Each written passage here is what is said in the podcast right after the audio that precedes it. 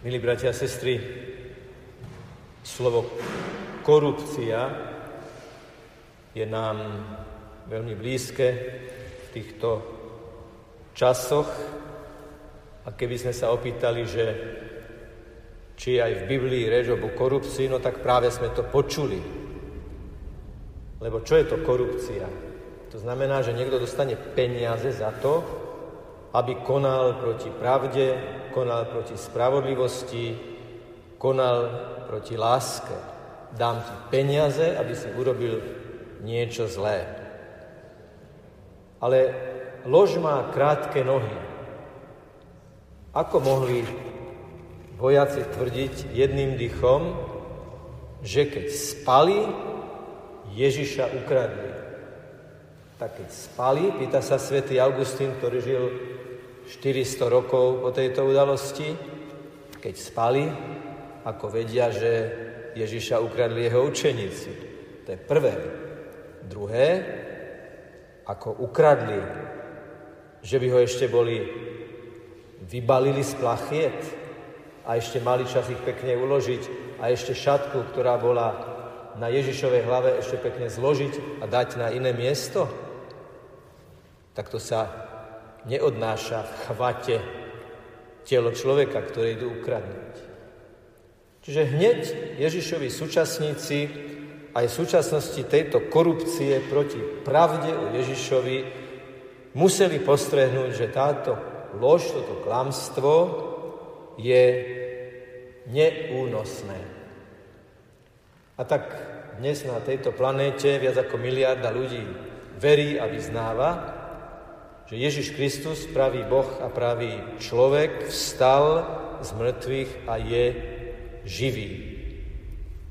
A to je ohromujúca správa, lebo to znamená, že slovo, ktoré sme práve prečítali, okrem toho, že nám opisuje udalosť spred 2000 rokov, je živé, lebo ten, ktorý zdraví tie ženy, pozdravujem vás, nebojte sa, chodte, oznámte, tam ma uvidia. Všetko toto sú slová platné dnes pre nás, preto, že Ježiš žije.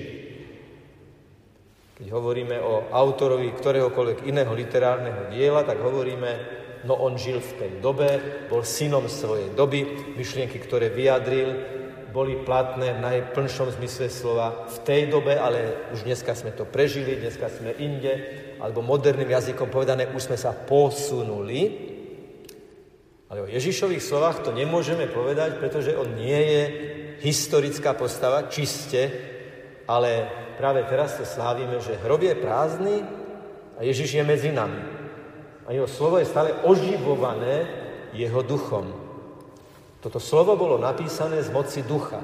Ten, ktorý ho napísal, mohol mať aj vlastný štýl, vlastnú slovnú zásobu, nejaké vlastné priority pri prezentovaní pravdy o Ježišovi a predsa popri tom všetkom bol pod vplyvom Ducha Svätého, ktorý originalitu autora nepotláča, ale ju využíva a umocňuje. A tak sa dozvedáme, čo hovorí Ježiš nám. Tak skúsme byť taký vzťahovačný v tom najlepšom zmysle slova a počúvať Ježišovo slovo. Tak hovorí nám, pozdravujem vás. Živý Ježiš nás pozdravuje. Každého jedného osobne, pozná nás každého ako neopakovateľné, originálne, ľudské bytosti, ktoré majú svoju históriu, ktoré majú svoje zážitky, svoje životné skúsenosti, svoj vek, svoj kontext, svoje vzťahy. Ježiš nás pozdravuje v tom plnom zmysle slova. Čiže ako keby nám povedal, zdravím vás a želám vám všetko najlepšie a ponúkam vám svoje svetlo, ponúkam vám svoje posolstvo. Všimnite si, že ženy k Ježišovi pristúpili, vytvorili blízkosť, potom mu objali nohy, čo je gesto najhlbšej úcty. Ten, ktorý je blízko, tomu sme zároveň veľmi úctiví, ale tu by som rád podotkol, že to nie je úcta v zmysle nejakého vonkajšieho protokolu, ale hlbokej, vnútornej, osobnej, úprimnej bázne pred veľkosťou toho, ktorý visel na kríži a teraz zrazu stojí medzi nami. Predstavte si, že by ste boli niekomu na pohrebe, alebo ešte predtým, teda ak to vám tak tvrdo vyjadri, na jeho poprave, a on sa zrazu pred vami objaví. Navyše on to dopredu povedal. To muselo byť ohromujúce. Ale oni zrazu ako keby precitli do toho vedomia, že on zvíťazil, že ten pohreb bol naozajstný pohreb a tá poprava bola naozajstná poprava a on žije. Predtým človek musí kapitulovať. A objali mu nohy. A my dnes chceme Ježišovi, i keď v našom kontexte už toto gesto je, tak povediac, neznáme, alebo kultúrne cudzie, ale to jadro toho gesta, keď poklakneme, alebo keď niekoho objímeme, alebo niekoho poboskáme vo veľkej úcte, tak to je to objatie tých nôh. A posledné, klaňali sa. Klaňať opäť nie v takom tom, ako by som povedal, rituálnom alebo protokolárnom zmysle slova, ale hlboká a osobná úcta. A Ježiš hovorí, nebojte sa. Tebe a mne Ježiš hovorí, nebojte sa. Počul som o školách, kde sa deťom vysmievajú z toho, že sú veriace. Počul som o pracovných prostrediach, kde sa kolegom vysmievajú, že sú veriaci. Počul som o rodinných prostrediach, kde sa rodičia aj súrodenci vysmievajú jednému z nich, ktorý precitol do viery. Nič nového pod slnkom. Nebojte sa. Ja som s vami.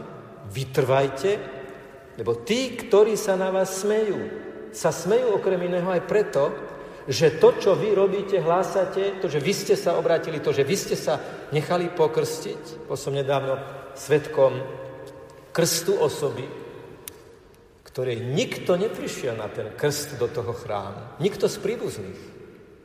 Pretože to rozhodnutie bolo tak radikálne, tak nové, tak neočakávané v tom rodinnom prostredí, že ten človek tam bol sám so svojimi krstnými rodičmi a potom s našim spoločenstvom, ktoré ako keby vytvorilo to náhradné, ale nie umelé a formálne, ale skutočne srdečné zázemie. Urobiť tento krok dospelého človeka v našej arcidiecéze je to tých 150 až 200 ľudí ročne, ktorí urobia tento krok. A to nie je len v úvodzovkách, len prijať Ježiša, prijať ten krst a vyznať tú vieru, ale to je aj urobiť určitý krok vo vzťahoch a niekedy je to naozaj veľmi náročné. A Ježiš opakuje, neboj sa. Tvoje svedectvo, to, že sa ti smejú, to, že ťa odmietajú, to, že sa ťa stránia, je to, že ich to provokuje, čo si urobil. To je to, že v ich srdci to pracuje, čo si urobil. To, že tvoje vyznanie, tvoje obrátenie je niečo provokatívne v konečnom dôsledku, a na to sú dôkazy, môže znamenať, že v tých ľuďoch začína pracovať a klíčiť prvé zárodky obrátenia, čiže osobného zmŕtvychvstania. Už je mŕtvy ten kňaz, ktorého mama prišla do seminára a žiadala rektora, aby jej syna rozhodne neprijímal, lebo oni, rodičia, si to jednoducho neželajú. Ešte za komunizmu. O 8 rokov neskôr ten istý kňaz túto svoju mamu zosobášil so svojím otcom. Matka, ktorá odmietala kňazstvo svojho syna, po 8 rokoch prijala túto kňazskú službu, keď sa rozhodla, že si usporiada manželstvo a vzali sa. A mohli by sme uvádzať naozaj veľmi veľa takýchto príkladov. Chodte a oznámte mojim bratom, aby šli do Galiley. Tam ma uvidia. Možno ste uvažovali nad tým, prečo im to Ježiš neoznámi sám. Aký má úmysel v tom, že práve tieto ženy majú byť svedkami o tom, kde bude Ježiš a kam pôjde? Chodte, oznámte mojim bratom, aby šli do Galiley, tam ma uvidia. Komu to idú tieto ženy povedať? Učeníkom, apoštolom. Čo dostanú títo učeníci a apoštoli za úlohu? Ísť do celého sveta, až na kraj sveta? Krstiť všetky národy, vyučovať všetky národy v mene Otca i Syna i Ducha Svätého. Toto je škola učeníctva a apoštolátu. Najprv ty budeš výsledkom apoštolátu týchto odvážnych žien, ktoré prišli k hrobu, ktoré sa prišli dotknúť. Kde ste vy učeníci? Kde ste vy učeníci, ktorí ste neboli pod krížom? Kde ste vy učeníci, ktorí nejdete ani k hrobu? Idú tam tieto ženy, prvé apoštolky. Choďte, nebojte sa, ja som s vami. Moje víťazstvo je s vami, moje svedectvo je s vami. A oznámte im, chodte, oznámte mojim bratom. Všimnite si ten akcent na to. Moji bratia neprišli, neboli pod krížom, nehľadajú ma v hrobe a Ježiš hovorí, ja neprestávam byť vašim majstrom, ja neprestávam byť vašim učiteľom.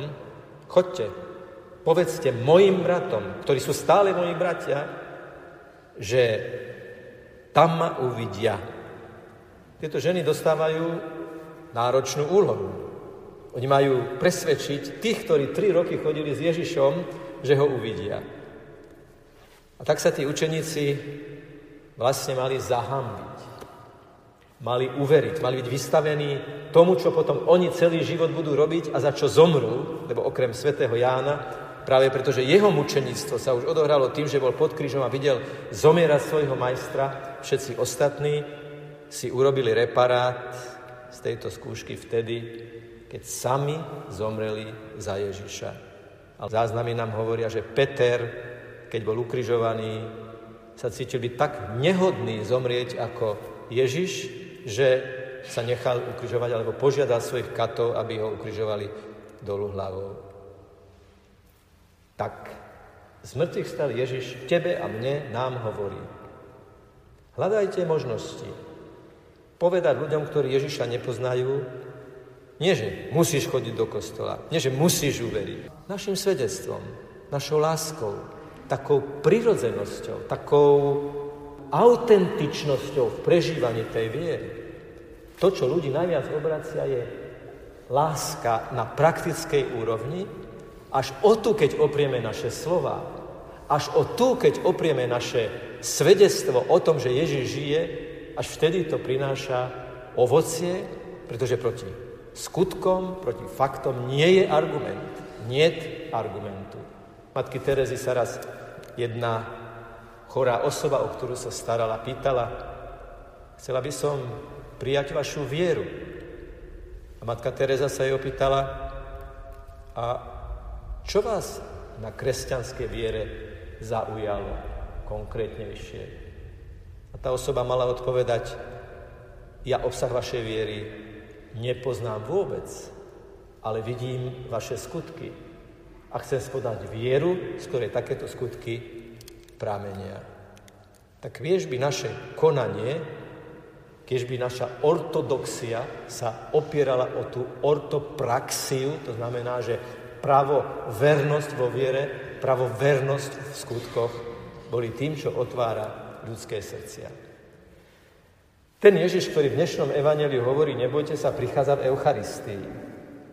A keď dnes príjmeme Pána Ježiša do srdca, je to tento originálny veľkonočný pondelok, tak mu tie naše strachy, bloky a obavy, predsudky otvorme. Pane, otvor ty tieto dvere, ktoré ja možno nevázim otvoriť. Otvor ty tieto vzťahy, ktoré ja už dlhodobo možno nevládzem realizovať a nadviazať a znovu nadviazať. Pane, ty, ktorý si z mŕtvych vstal a hovoríš, nebojte sa, tak ti hovorím, tohoto sa bojím, obávam, mám predtým strach, ale ti to otváram. Verte, bratia a sestry, že táto taká úprimnosť, otvorenosť a obnaženosť pred Bohom je fantastický predpoklad pre vnútorné precitnutie do živej, hlbokej, každodennej viery. Toto všetko, čo doteraz oznelo, boli slova. Za chvíľu príde slovo s veľkým S, Ježiš, ktorým sa Boh Stvoriteľ vyslovuje voči nám. A to slovo je tak mocné, že chlieb sa premení na Ježišovu prítomnosť. Je to Ježiš s telom, dušou, ukrižovaný, z mŕtvych vstalý, víťazný, na nebo vstúpený, ten, ktorý zosiela ducha. A si predstavte, že my dnes to z mŕtvych vstanie zažijeme odvalíme ten kameň od toho prázdneho hrobu, keď povieme amen, nazrieme dnu so svätým Jánom a so svätým Petrom a uveríme si to ty. Veríme tebe, vydávame sa tebe. Takže každé slovo, každé gesto, každý symbol, každá modlitba je niečo, čo nás vedie potom k tomu vrcholu, keď do srdca príjmeme Eucharistiu. Tak sa na to nielen tešme, ale sa na to aj pripravme a potom, keď to príde, tak si predstavme, že sme tam. A ona hovorí, nebojte sa, ja som s vami. Nech je pochválený Pán Ježiš Kristus.